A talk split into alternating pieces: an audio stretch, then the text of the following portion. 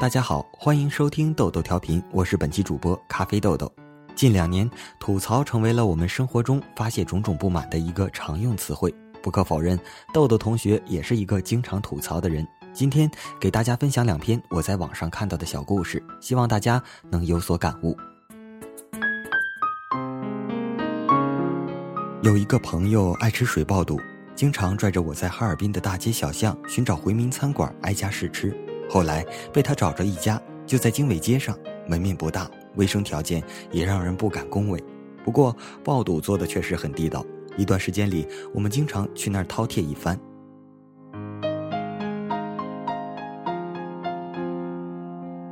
那是去年秋天的一个下午，我们两个又坐在那个小馆里推杯换盏。不是午饭时间，店里只有我们两个老回头客。饭店小老板也拎着啤酒坐在我们两个旁边闲扯。这是一个慵懒的午后，在我们要第二盘水爆肚的时候，一个老乞丐推门而入。饭店地处繁华地带，经常有落魄者和伪装的落魄者来寻求帮助，我们也都见怪不怪了。这家小饭店的小老板也挺有人情味的，每逢有这样的事，或多或少他都要给两个，今天也不例外。没等老人开口，他掏出一块钱递了过去，老人不要，声音很含糊地说：“不要不要不要钱，有剩饭给我一口就成。”这令我们很诧异，这是一个真正的要饭的。他不要钱，我们不由得仔细打量老人，他得有八十多岁了，身板还算硬朗，腰挺得很直。最难得的是一身衣服虽然破旧，但基本算得上干净，这在乞丐当中绝对是很少见的。要说要饭要到饭馆里是找对地方了，可事实上完全不是那么回事。小饭馆做的是回头客生意，客人吃剩的东西直接当面倒掉。他们家主食是烧麦，现在是现包。小老板根本就没有剩饭剩菜给老人，很明显，他也不能给老人上来这么一份现要现包。小不其然的一件事就这么不好解决。我们的桌上有一屉烧麦，每次来我们都会要上这么一份。我一口没吃过，我那哥们儿也是小尝了一口。之所以要它，是一个习惯。这家饭馆的服务员很有一套，在你点完菜后，他会随口的问一句：“来几屉烧麦？”口气不容置疑，你会下意识的选择数量。而不能拒绝他们家这个祖传的手艺。朋友也对这个老人发生了兴趣，招呼服务员把这替小老板引以为荣的烧麦给老人拿过去，并且让老人坐在我们旁边的桌子上吃。没有外人，小老板也就不拦着老人坐下，还说桌上有醋有芥末，想用随便。老人喃喃的道谢，从随身的包裹里掏出了一个搪瓷茶罐，想要点水喝。这个罐子让我们吃了一惊。斑驳的罐体上一行红字还可以辨认，献给最可爱的人。我这个哥们儿是不折不扣的将门之后，他祖父是五五年授衔时的少将。看到这个罐子出现在这么一个老年乞丐手里，让我们很纳闷儿。朋友迟疑地问这个老人：“这罐子哪里来的？”老人喃喃地说：“是我的，是我的，是发给我的。”我们都觉得不可思议。朋友说：“爷们儿，你过来坐。”你过来坐，咱爷仨唠唠。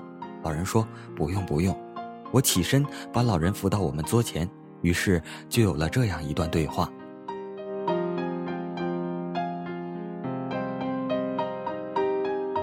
老爷子，你参过军？是啊是啊，当了七年兵呢。您老是哪里人呢？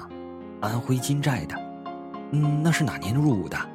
四六年，就是日本投降的第二年。”您参加的是哪支部队啊？新四军六师，就是后来的华野六纵。您还记得你们纵队司令是谁吗？王必成啊，打仗的好手啊！老人语言含糊不清的念叨起来，我和朋友都默然了。一个来自乡下的老农，显然不会知道这些已经逐渐被人们淡忘的历史。这是一支我军历史上的英雄部队。孟良崮上，张灵甫被这支部队击毙，使该纵队一战成名。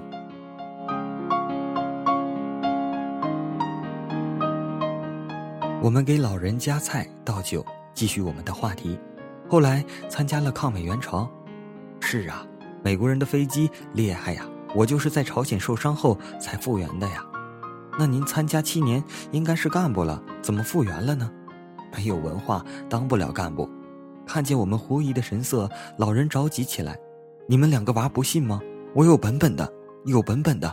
老人慌慌的在怀里摸出了一个包得很仔细的小布包，打开来，两个红色塑料皮的小本，一个是复员军人证书，另一个是二等残废军人证书。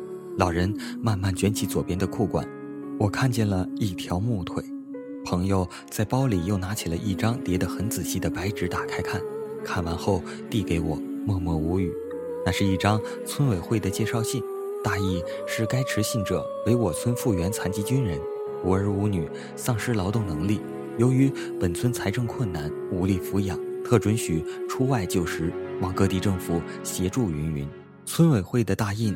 红的刺眼，我们都被这个事实震惊了。饭店老板也目瞪口呆，好久他才结结巴巴地对老人说：“老爷子，再到了吃饭的时候，您就到我这儿来。只要我这饭馆开一天，您就……”老人打断他说：“不，他说他还能走动，他就要走。”老人说：“东北人好啊，当年在丹东他就知道东北人好。”我纳闷地问老人：“为什么在行乞的过程中，为什么不要钱呢？”老人突然盯着我说：“我当过七年兵的，我还是个共产党员呢，我怎么能？”那一刻，我泪流满面。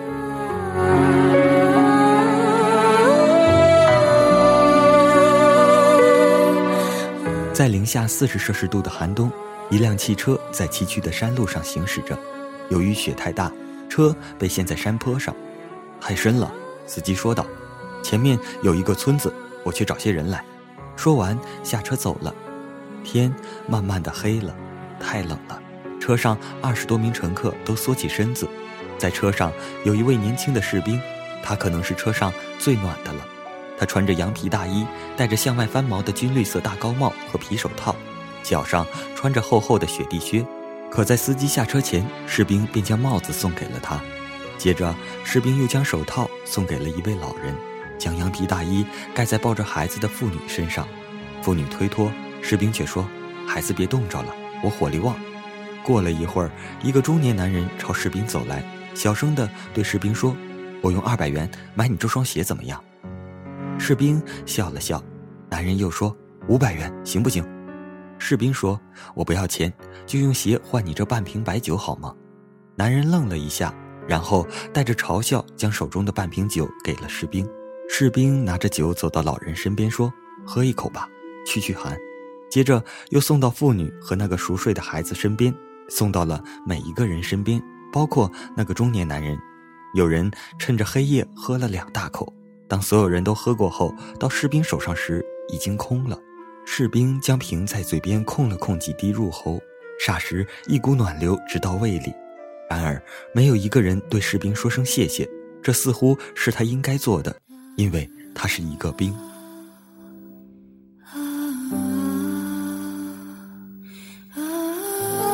不知过了多久，司机终于带着人回来了。当所有人都欢呼着，却少了一个人，是士兵。最后，人们是在车后面发现他的。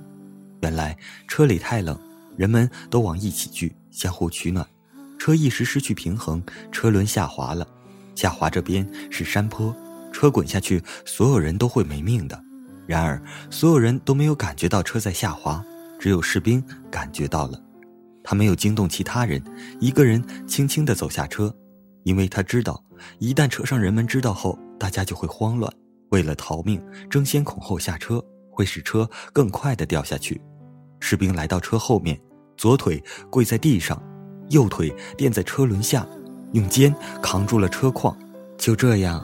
他被冻死在那儿，没有人知道他的名字，更没有人知道那天正是他复员回家和未婚妻团聚的日子。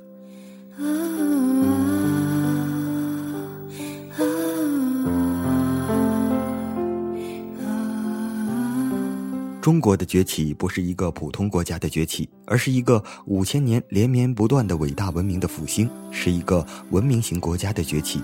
文明型国家的崛起深度、广度和力度都是人类历史上前所未见的。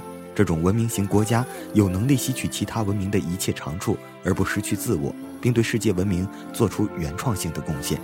五千多年的文明发展，创造了博大精深的中华文化，成为中华民族生生不息、发展壮大的力量源泉。